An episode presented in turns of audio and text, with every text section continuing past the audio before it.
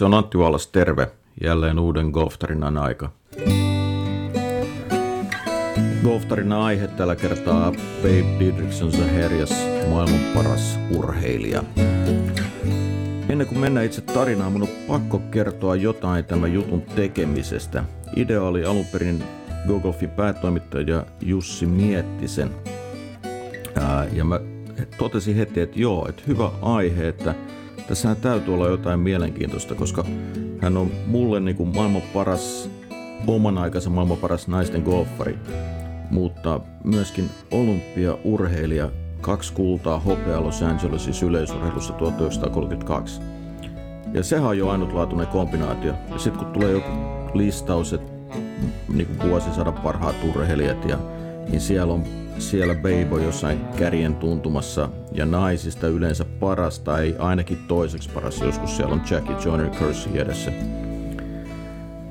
Mä luulin tietäneeni Babyn elämästä jotain, mutta en niin paljon. Mutta kun mä uppouduin tähän juttuun, niin mä pikkuhiljaa aloin tajuamaan, että kuinka ristiriitainen persona hän on ollut ja siten mielenkiintoinen. Myönnän, että kun aloitin, niin omassa pienessä mielessäni mä tosi paljon vähättelin kaikkia saavutuksia niin yleisurheilussa kuin myös golfissa. Hei, kun joku lähes sata vuotta sitten on tehnyt jotain, niin sitä hän miettii, että eh, kun lajit ei ollut niin kilpailtuja silloin kuin tänä päivänä, niin olisi ne oikeasti ollut niin hyviä nämä urheilijat. Mutta nyt tällä hetkellä mä oon tosi vakuuttunut siitä, että Babe oli niin kuin, ei ainoastaan ainutlaatuinen lahjakkuus, mutta hänellä oli myös ainutlaatuinen työmoraali. Hän harjoitteli aivan hulluna. Hänellä oli valtavan ää, kova halu menestyä ja voittaa. Hauska yksityiskohta. Babyn hautakivessä on teksti, joka menee suurin piirtein It's not winning, but how you play the game. Ää, eli niin kuin voittamisesta on kyse vaan kuinka pelataan.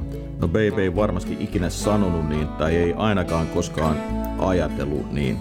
Läpi elämän kyllä voittaminen oli hänelle kaikki kaikessa, kunnes ehkä ihan viimeisinä vuosina hän sai jotain uutta näkemystä siihen, millä asioilla oikeasti on väliä. Ja hei lopuksi yksi asia vielä ennen kuin mennään itse tarinaan, niin miettikää kuinka hämmentävän hieno harjoitusohjelma, siis ei mitenkään tarkoituksella, vaan ihan vahingossa nuoren tytön ja naisen, eli babyn elämä on ollut ennen kuin hänestä tuli varsinaisesti golfari. Siellä on ollut aitajuoksut ja keihääheitot ja baseball. Ja sitten myöskin vielä niin kuin pätkä sirkuksessa trapetsilla. Niin kuinka hyvin tämä kaikki on palvellut sitä tulevaa golf-uraa. Erittäin lyhyt kaupallinen viesti vielä ennen tarinaa. Golf-matkailu on aika seisoksissa, mutta mulla on suunnitteilla marraskuun puolessa välissä matka Abu Dhabiin Jassaarelle. Pelataan loistavia kenttiä, hieno hotelli. Yhtenä päivänä käydään kattoon Dubain puolella Race to Dubain finaali, Euroopan finaali kisaa. Tätä matkaa ei löydy toistaiseksi ainakaan mistään, mutta jos kiinnostaa Abu Dhabi marraskuun puolessa välissä, niin laittakaa mulle vaikka viestiä antti.gogolf.fi. Ja nyt itse tarinaan. Babe Didrikson Zaharias oli urheilija läpi koko elämänsä. Mitään varasuunnitelmaa ei ollut. Hän oli ristiriitainen ihmisenä ja monipuolinen urheilijana.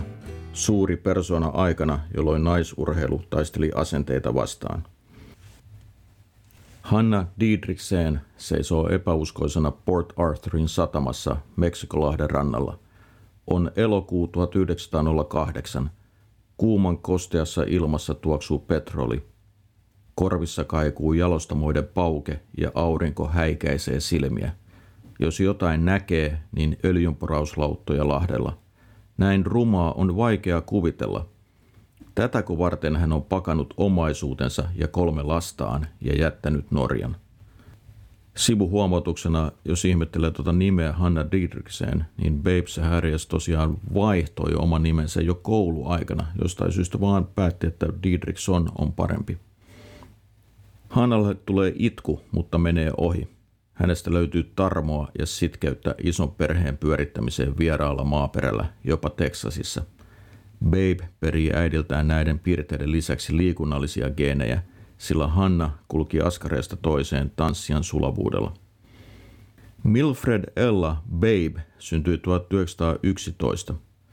Nopeasti pienokaisen erilaisuus aiheutti päänvaivaa ja sai Uule isän ihmettelemään, kuinka hän saisi koskaan rakennettua pinnasängyn, joka pidättelisi poikkeuksellisen liikkuvaista lasta. Uule on merimies, mutta todetaan tähän väliin, että itse asiassa hän on Teksasissa yrittänyt elättää itseään ja perhettään puuseppänä. Ja oli tullut Teksasiin jo kolme vuotta ennen kuin Hanna tuli sinne.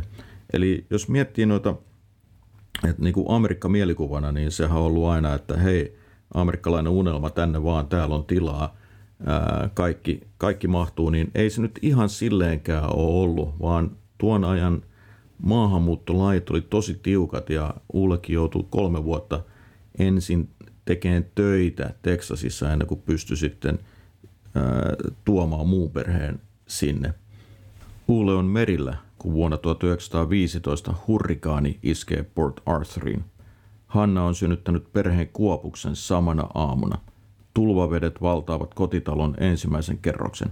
Hanna sekä vastasyntynyt ja muut lapset suojautuvat yläkerran vaatekaappiin. Myrsky tuhoaa valtaosan perheen omaisuudesta ja talosta. Liki 300 Port Arthurilaista menehtyy. Seuraavana päivänä neljävuotias Babe hyppää toisen kerroksen ikkunasta öljyiseen irtotavaraa vilisevään tulvaveteen uudestaan ja uudestaan. Uleisa on myös tarinankertoja, joka venyttää totuutta kuin purukumia. Babe kuuntelee mielissään, kun isä, joka ei ollut edes paikalla, kertoo tulevina vuosina hurrikaanista, kuinka Babe seisoi uhmakkaasti tuulta vasten muiden piiloutuessa – ja kuinka myrsky lopulta puhalsi perheen 20 kilometriä sisämää, sisämaahan uuteen kotiin Beaumontin kaupunkiin. Eli isältään Babe oppii, että tylsät tarinat eivät kiinnosta ketään. Eli joskus myöhemmin golf-vuosina, jos Babe saattoi pelata harjoituskierroksella huonosti, sanotaan vaikka 80, niin toimittaja kysyy häneltä, että mitä pelasit, niin Babe vastaa, että jotain paarin pintaan ja sen jälkeen kilpasisko saattoi moittia häntä, että miten voit sanoa noin, kun pelasit huonosti, niin Babe vaan toteaa, että ei kukaan halua kuulla, että pelasin 80. Kun alasteen pihalla leikitään kuulilla, Babe viettää viikkoja harjoitellen muut päihittääkseen. Hän on innokkaasti mukana joka lajissa ja nopeasti hänestä tulee kummajainen, joka änkeää aina mukaan. Kummajaisesta tulee kuitenkin nopeasti haluttu pelikaveri, sillä hän pärjää. Rehtorikin antaa periksi ja Babe saa virallisen luvan osallistua poikien peleihin. Eletään aikaa, jolloin naisurheilu on kasvanut maailmalla, mutta moni näkee kilpailemisen olevan haitallista tyttöjen kehitykselle. Babe myös tappelee ja tekee kolttosia. Hänestä tulee se, vaikka siis tyttö onkin, niin alueen kauhukakara, josta muiden perheen vanhemmat sitten varoittelevat omia lapsia, että sen kanssa et kyllä sitten liiku missään. Mutta Pohjimmiltaan Babe tietää, mikä on oikein, ja hän tunnustaa tekonsa esimerkiksi silloin, kun aikuiset ensin syyttävät poikia raitiovaunun suistamisesta raiteiltaan. Eräänä päivänä Hanna lähettää 12-vuotiaan Babyn ostamaan lihaa. Tiedossa on juhlat, sillä isosisko ja veli ovat päättäneet alaasteen. Kotimatkalla Babe törmää baseballotteluun, johon hän ei voi olla liittymättä mukaan – ja lihakimpale jää aurinkoon lojumaan. Äidin tullessa etsimään tytärtään kulkukoiraa lihan kimpussa. Äidin jahdatessa tytärtään pitkin katuja, Babyn nopeat jalat pitävät hänet ärsyttävästi askeleen pari rangaistuksen ulottumattomissa. Juhlat ovat pilalla, sillä rahat eivät riitä uuteen lihapalaan. Babe ottaa tapahtuneen raskaasti. Hän tajuaa, että ainoa vaihtoehto selvitä on hankkia työ ja tienata – Ensimmäisestä työstään luumupakkaamolla hän saa 30 senttiä tunnilta. Se ei riitä. Perunasäkkien ompelijana korvaus on sentti säkiltä. Nopeus ratkaisee ansiot ja parhaimmillaan hän tekee yli 60 säkkiä tunnissa. Pian Babe tallettaa keittiön kulhoon 5 dollaria viikoittain. Sillä maksaa lähes kolmanneksen perheen ruokamenoista. Elannon tienaaminen lahjakkuuden ja tunnettuuden muuttaminen naisurheilijana rahaksi. ne tulevat olemaan Babyn elämän keskeisiä teemoja. Rahan ja huvien vähyys saa Uulen rakentamaan lapsille esteradan takapihalle. Kekseliäästi hän lisää luudavarren kumpaakin päähän vanhat silitysraudat, jolloin lapsilta onnistuu myös voimaharjoittelu. Naapurin sirkustaiteilija on nähnyt Babyn ja isosisko Lilin leikkivän esteradalla. Hän ylipuhuu Uulen ja Hannan ja sisarukset saavat luvan liittyä kiertävään sirkukseen muutamaksi viikoksi. Tytöt oppivat nuoralla kävelyä ja trapetsitaiteilua. Ensin elefantti pelottaa, mutta myöhemmin Babe seisoo päällään sen selässä. Yleisön aplodit tuntuvat hyvältä, esiintyminen on hauskaa ja viikot vierähtävät kuukausiksi. Lopulta Uulen on pakko lähteä perään ja hakea tytöt kotiin jostain kaukaa Kaliforniasta. Sirkuksessa koulutyöt ovat unohtuneet, joten opettajat jättävät Babyn luokalle. Siirtyessään lukioon hän on muita vuoden vanhempi ja fyysisesti kehittyneempi. Hän liittyy koulun jokaiseen urheilujoukkueeseen, myös golftiimiin. Tuosta tiimistä tosiaan ei ole mitään tietoa, että onko ne pelannut miten ja harjoitellut kuinka paljon. Koripallo on kuitenkin se isoin laji ja Babyn johdolla koulun tyttöjoukkue menestyy ja sen otteluihin virtaa enemmän katselijoita kuin poikien peleihin. Se on täytynyt olla aika harvinaista. Paikallinen urheilutoimittaja Tiny Spurlock, ja Tinyhan on siis tietenkin hauska nimi kaverille, joka on oikeasti ollut aika iso ja painanut tiettävästi pitkälti toista kiloa. Tiny kirjoittaa kolmannen osavaltion mestaruuden jälkeen, kuinka Babe pelaa tanssian sulavuudella ja nakuttaa pisteitä sitä tahtia, että tulostaulun pitäjällä riittää haasteita. Julkisuus kantaa 500 kilometrin päähän Dallasiin. Sieltä saapuu mies, jota kutsutaan Everstiksi. Hän toimii vakuutusyhtiö Employers Casualtyn urheilumanagerina. Heidän joukkueensa on matkalla Industrial Leaguein mestaruuskisoihin ja Babe saa vanhemmiltaan luvan lähteä mukaan, kunhan palaa suorittamaan lukion loppuun.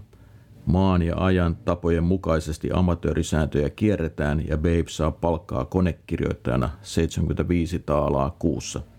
Nämä firmajoukkoet oli aika mielenkiintoinen juttu. Ne oli tosi suosittuja noihin aikoihin.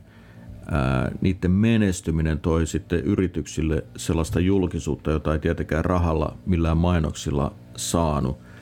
Ja näiden joukkoiden tarkoitus oli tietenkin kasvattaa sellaista hyvä mehenkeä ää, yrityksen sisällä. Ja, ja perimmäinen idea ehkä oli tietenkin se, että ää, toivottiin, että työntekijät ei sitten oikeasti organisoituisi Babystä tulee joukkojen paras pisteiden tekijä. Ottelut vetävät tuhansia katsojia. Loppuottelusta tulee kuitenkin tappio Babyn heittäessä ohi ratkaisevassa paikassa. Mutta hänen lahjakkuutensa on niin ilmeistä, että palkkatarjouksia tulee jo kilpailijoiltakin. Babyn ja Employers Casualtyn suhteesta tulee pitkäikäinen. Tulevina vuosina Babe palaa sinne monesti – Eli lisätään tähän, että myöhempinä vuosina, kun Babe on julistettu ammattilaiseksi lajissa kuin lajissa, ja hänelle ei ole mitään sillä hetkellä keikkaa eikä mitään keinoa tienata, niin hän voi aina palata tuonne samaan yritykseen ja he maksavat hänelle kuukausipalkkaa työstä, jota ei oikeastaan edes ole. Ja se kuukausipalkka tulee olemaan niinkin kova aikana kuin 300 dollaria kuussa, joka on iso palkka noihin aikoihin. Mutta takaisin itse tarinaan. Työsuhteen lisäksi yhtiö kustantaa Babylle golftunteja. Eversti päättää myös herättää henkiin yleisurheilujoukkueen, jotta saa pidettyä tähtipelaajastaan kiinni. Treenit alkavat, Everesti valmentaa naisia kovaa pari tuntia iltapäivisin, mutta Baby jatkaa harjoittelua auringonlaskuun. Hän kehittyy nopeasti eri lajeissa. Yksilölajit sopivat Babylle paremmin kuin joukkuepelit, onhan menestyminen niissä pelkästään itsestä kiinni. Hän kirjoittaa Tainille säännöllisesti pieniä kirjeitä tuloksistaan. Nämä on ikään kuin sellaisia pieniä lehdistötiedotteita. Tähän kun lisätään vielä se, että radiossa selostetaan kaikki Babyn koripalloottelut, niin hänen tunnettuus ja maine kasvaa vauhdilla. Kun Amsterdamin olympialaisissa vuonna 1928 naiset kilpailivat ensimmäistä kertaa yleisurheilussa. Aloitti Babe kisojen innoittamana 80 metri aitajuoksun harjoittelun. Kotikadun pihoja jakoi seitsemän pensasaitaa. Kun yksi naapureista suostui trimmaamaan rehottavan pensasaitansa muiden tasolle, oli rata valmis. Lähes 60 senttimetriä leveiden aitojen takia Babe kehitti omalaatuisen ylitystekniikan isosisko Lilin kirittäessä häntä vieressä sileällä. Vuoden 1932 olympialaiset Los Angelesissa lähestyvät ja naisurheilun vastustajat käyvät tiukkaa kamppailua. Lopulta kisoissa on kuusi yleisurheilulajia ja yksi nainen saa osallistua enintään kolmeen. Mutta sitä ennen pidetään USA-mestaruuskisat, jotka toimivat myös karsintoina. Everesti hakee huomiota ja protestoi rajoituksia lähettämällä Chicagoon noihin mestaruuskisoihin yhden hengen joukkoen. Päivän tapahtumassa kamppaillaan kymmenessä lajissa, joista kuudessa käydään olympiakarsinat. Babyn on määrä osallistua kahdeksaan lajiin – Huomioiden karsinat ja loppukilpailut Babyn ohjelmassa on 24 kilpailutapahtumaa, yksi joka kuudes minuutti. Lämpötila lähestyy 40 astetta ja järjestäjät venyttävät aikatauluja, jotta Babe ehtii suoritusten välillä tasoittamaan hengitystään. Otetaan tähän väliin pieni tarina siitä Babyn sisäisestä epävar- epävarmuudesta. Eli yö ennen tota karsita kilpailua, niin Babe ei pysty nukkumaan, kun, kun hänen vatsansa on niin kipeä. Sitten lopulta hän päätyy sairaalaan, koska epäillään, että hänellä on umpisuoli puhjennut tai jotain vastaavaa. Ja e, käy vaan ilmi, että itse asiassa että ei ole mitään, että se on vain jännitys, joka, joka on, on niin kuin saanut vatsan niin kipeäksi. Ja käy silleen sitten, että hän ei oikeastaan nuku siinä yönä juuri ollenkaan. Ja sitten aamulla hän ja hänen avustaja – sitten nukahtavat vihdoin ja nukkuvat niin pitkään, että tulee lopulta kiire päästä sinne Chicagon kilpailupaikalle, niin he ottavat jonkunlaisen taksin sitten ja, ja baby joutuu vaihtamaan noin ää, vaatteet siellä taksissa. Eli tällainen on, on sisääntulo sitten ää, urheilutapahtumaa, joka on yksi kaikkien aikojen hämmästyttävimmistä suorituksen tasoltaan. Chicagossa Babe voittaa viisi lajia ja jakaa ykkössijan kuudennessa. Joukkuekisassa hän vie mestaruuden 30 pisteellä, kun toiseksi tullut Illinois Women's Athletic Club jää 22 pisteeseen 22 urheilijan voimin. Eli Babe yksin voittaa tämän kilpailun. Seuraavana aamuna amerikkalaiset läpi maan saavat lukea etusivun tarinaa uskomattomasta saavutuksesta. Eli kun mä tiesin etukäteen Babyn äh, sen, että hän on olympiavoittaja, niin eihän ne olympialaiset ole se juttu, vaan tämä Chicagon kilpailu on se, joka kertoo kuinka ainutlaatuinen urheilija Babe oli. Chicagosta naisten valittu olympiajoukkue matkustaa sitten junalla suoraan Los Angelesiin ja tuosta junamatkasta – tulee muille kilpasiskoille sitten tosi rasittava Babyn takia, sillä Babe on, äh, hän koko ajan rehentelee, kerskuu, hänellä on harmonikka, jota hän soittaa vaan muita ärsyyttääkseen suoraan heidän kasvojensa edessä. Kaiken näköistä lapsellista käyttäytymistä. Mutta Los Angelesin olympialaisissa Babe voittaa 21-vuotiaana kultaa 80 metri aidoissa ja keihää heitossa. Korkeushypyssä ratkaiseva suoritus hylätään tekniikkavirheen takia. Tuloksena on hopea. Dallasissa pidetään suuri paraati ja Beaumont juhlii sankariaan näyttävästi. Rehtori yliviivaa merkinä koulun keskeyttämisestä ja lisää todistukseen – lähti koulusta tullakseen maailman parhaaksi urheilijaksi. Ennen kotimatkaa Los Angelesista toimittajat ovat kyselleet Babeltä, löytyykö lajia, jota hän ei osaa. Babe päätyy heidän kanssa golfkentälle. Hän näyttelee osaamatonta ottaen vastaan neuvoja perusasioista. Hän päätyy lopulta ykkösen tiille neljän toimittajan kanssa ja sieltä ykköseltä hän pamauttaa jokaista miestä pitämän drivin – Yksi toimittajista on tunnettu sankareiden luoja Grantland Rice, joka tunnettiin myös esimerkiksi Bobby Jonesin hovitoimittajana. Babe saa hänestä tärkeän tukijan uralleen, mutta toinen samassa ryhmässä pelaava ei pidä Babein tempuista ja hän kirjoittaa tulevina vuosina lukuisia pilkkaavia juttuja. Nämä jutut on muuten itse asiassa aivan käsittämättömän törkeitä. Eli jos tänä päivänä ajatellaan, että joku some on urheilijoille paha, niin ei se ole helppo ollut ennenkään. Ja kun ennen vanhaa se loaheitto on nimenomaan vielä lähtenyt ikään kuin ammattilaisilta, oikealta toimittajalta, toimittajilta eikä faneilta, niin se on jotain aivan ihmeellistä. Jutuissa lehtimiehet pilkkaavat Baben poikamaisen lihaksikasta kehoa ja pohtivat avoimesti hänen seksuaalisuuttaan. Olympialaisten jälkeen mikään urheilulaji ei tarjoa mahdollisuutta tienata kunnon elantoa. Babe esiintyy Vaudeville lavalla ja kiertää juutalaisen House of David baseball-joukkueen mukana. Joukkue on kuin Harlem Globetrotters koripallossa. Ottelut ovat taitavaa temppuilua ja teatteria. Parrakkaat pelaajat ratsastavat kentälle aaseella. Katsomusta nainen huutaa Babylle, missä viiksesi? Babe vastaa huutoon, istun niillä kuten sinäkin. Babe päättää panostaa golfiin. Los Angelesissa tunnettu pro Stan Kurtz ottaa hänet valmennukseensa veloituksetta. Babe lyö päivittäin jopa 1500 palloa.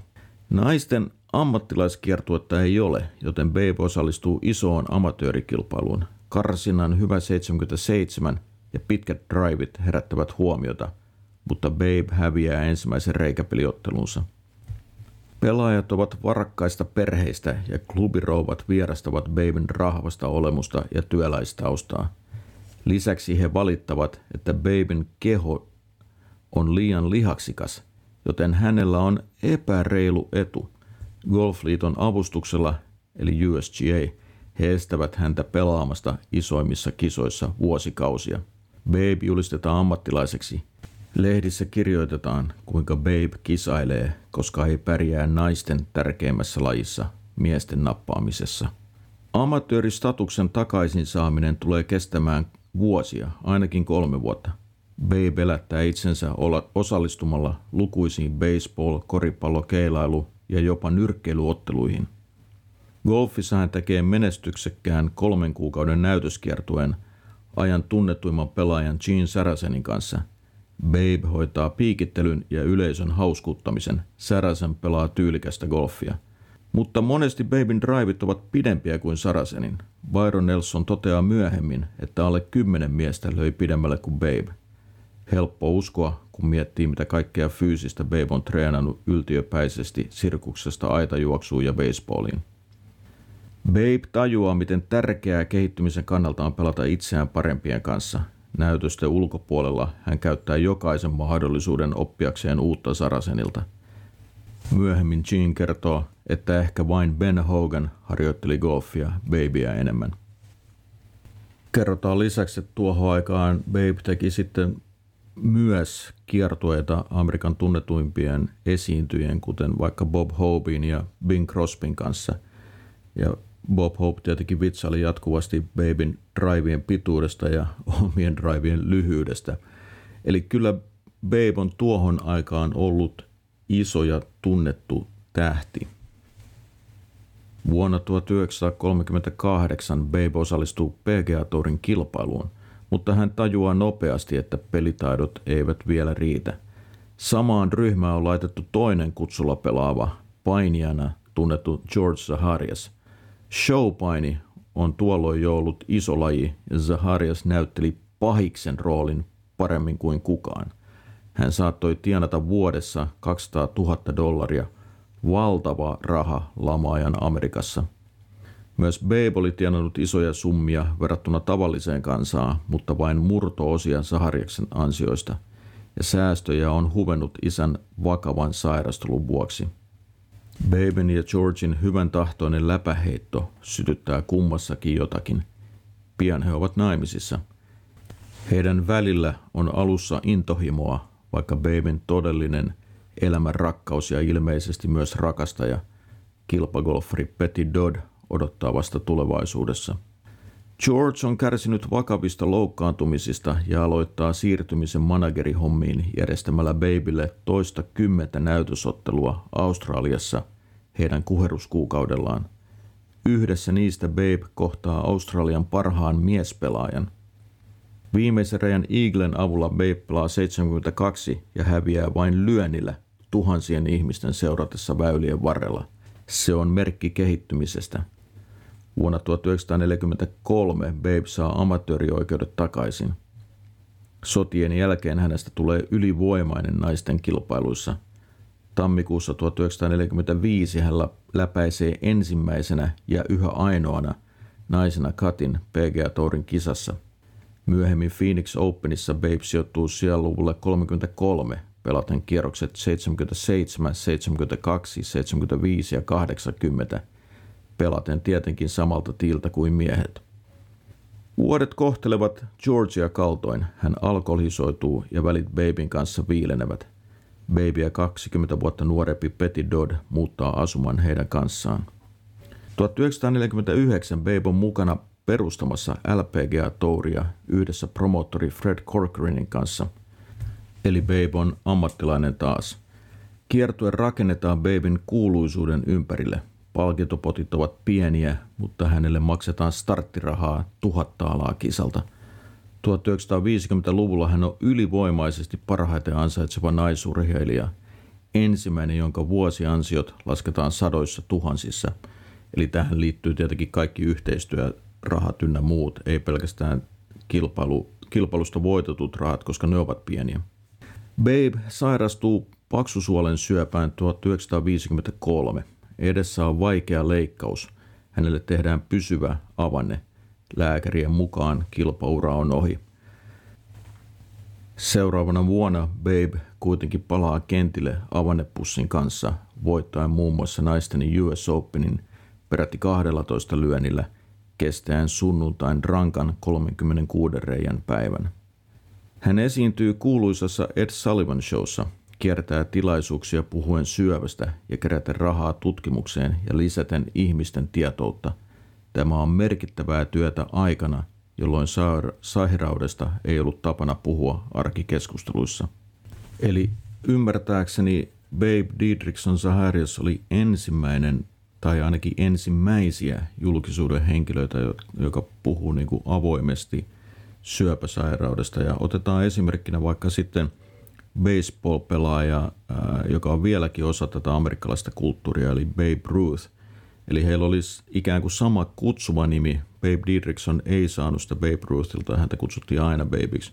Mutta Babe Ruth oli sairastunut muutamaa vuotta aiemmin syöpään ja kuolikin ja – Eli se ei ollut mikään julkinen tieto, että Babe Ruth sairasti syöpää, vaan se pidettiin mieluummin salassa. Babe joutuu takaisin sairaalaan syövän uusiutuessa. Hänelle järjestetään siellä 45-vuotis yllätyssynttärijuhlat. Samaan aikaan Ben Hogan ja Sam Snead ovat Wentworthissa pelaamassa ja he järjestävät hiljaisen rukoushetken, johon osallistuu pelaajia yli 30 maasta. Babe kuolee syyskuisena aamuna 1956. Valkoisesta talosta presidentti Eisenhower kertoo suruuutisen amerikkalaisille. Se oli urheilija Babe Didrikson Zahriksen tarina. Kiitokset muuten tästä musiikista Jussi Jaakonaholle ja sitten jutun editoinnista iso kiitos Sari Kettuselle. Palataan taas asiaan seuraavan golftarinan myötä. Nyt hei hei!